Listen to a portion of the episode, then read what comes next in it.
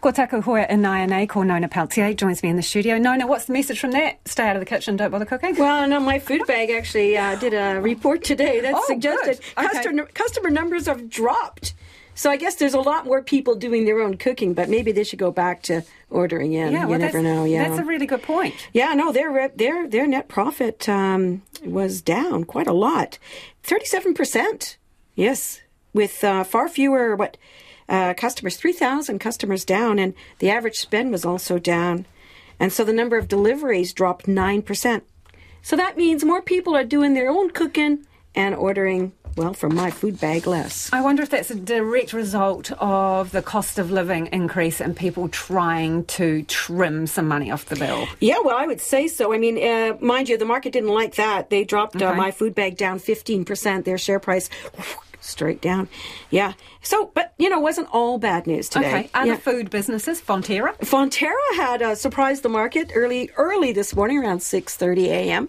Uh, with an announcement that they had sold their Chile business, business Soprole, and they've owned it for a while. They got a billion bucks for it. Uh, they sold it to a What is it? it's a it's a well, it's a dairy company. Yeah. I guess they make uh, you know products and consumer products and so forth. They've sold it to a company called Gloria Foods, which is based out of Peru, and uh, so the company's still looking at a capital uh, return to shareholders at some point, but they haven't um, ruled out buying extra things. They're also still looking at selling uh, a company in Brazil, and that would be the end of their sales um, that they've been undertaking for the last few years. So quite interesting from Fonterra. The market was happy with that, and their share price rose four percent. Okay, Metro Performance Glass. It's um, cutting costs, laying off staff. Yeah. So, look, it was signaled at their annual meeting, but basically they're saying that they had, you know, they had strategic plans and so forth, but the market has not agreed with them very well. I mean, we've seen a downturn in the housing market. This is a company that provides glass for homes and so on. It's affecting their performance. So, what they're saying now is, they're going to try and save between eight and nine million dollars over the next six months or less because their year ends in March. So they want to try and save eight to nine million dollars. They'll be talking to staff. Yes, there'll be layouts, layoffs, and also some restructuring in their operations. It's been a tough go for this company. It's just one struggle after another. So, uh, yeah, they're expecting their underlying profit. This is for the period ending September um, to be about 5.6 million. The market was a little bit neutral on this one. Nothing happened to the share price, but look, it's not great news if you work for Metro Performance Glass and or in the construction sector because it does sort of suggest that there is a bit of hardship there. And you got some overall market numbers for me, Nona? I do, but before we do that, I just wanted to mention A2 Milk.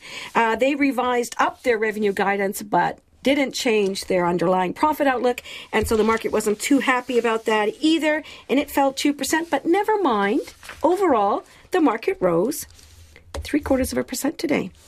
Uh, 86 point gain to 11,381. So pretty good. And you'll be pleased. I'm sure a lot of people who are planning their trips to the United States um, are going to be happy to hear that the Kiwi is up against the US at 61.6 US cents, a bit stronger against the Australian at 91.8, also steady, a little bit better against the British uh, pa- uh, pound at 51.7 pence. And I just wanted to just take a moment to say that that's against a backdrop of Asia's uh, share market quite cautious and concerns about the US Federal Reserve raising interest rates. So if the New Zealand dollar is holding its ground, that's a pretty good sign for the Kiwi. Thank you, Nona. Ka kite and Nona Pelletier there with Business News.